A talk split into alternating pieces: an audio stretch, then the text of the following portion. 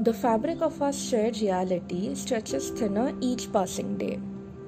The dark blue you light and the shapes of pale pink clouds lie on top of it.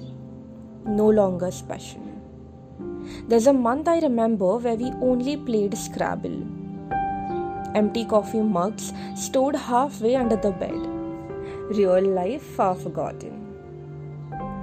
I've heard that there are three stages of moving on in the moments just before you call, I think of all the things I want to say to you, and even more so of the ones I probably don't. I won't tell you of how much I miss having you around, and how, despite this distance, I don't think of you too often. You see, it just won't help. Do you think the universe fights for souls to be together? You end up asking me on one such call.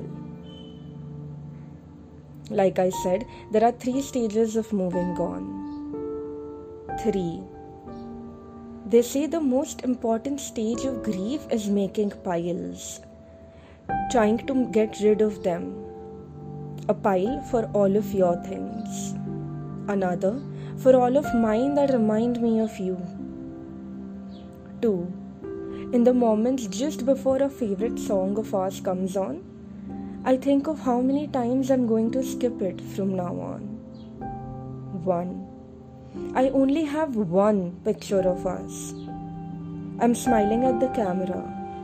You at me. The glint in our eyes fading away.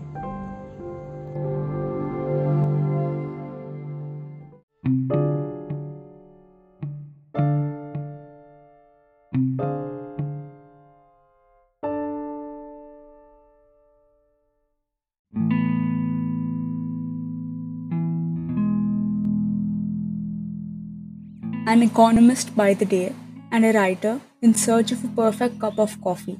Yashika can be found curled up near a window, lost in a book on a rainy day. She started writing because to her, it felt like coming home and exploring a different world of stories at the same time. She finds comfort in knowing that she will always have writing by her side despite everything life has in store.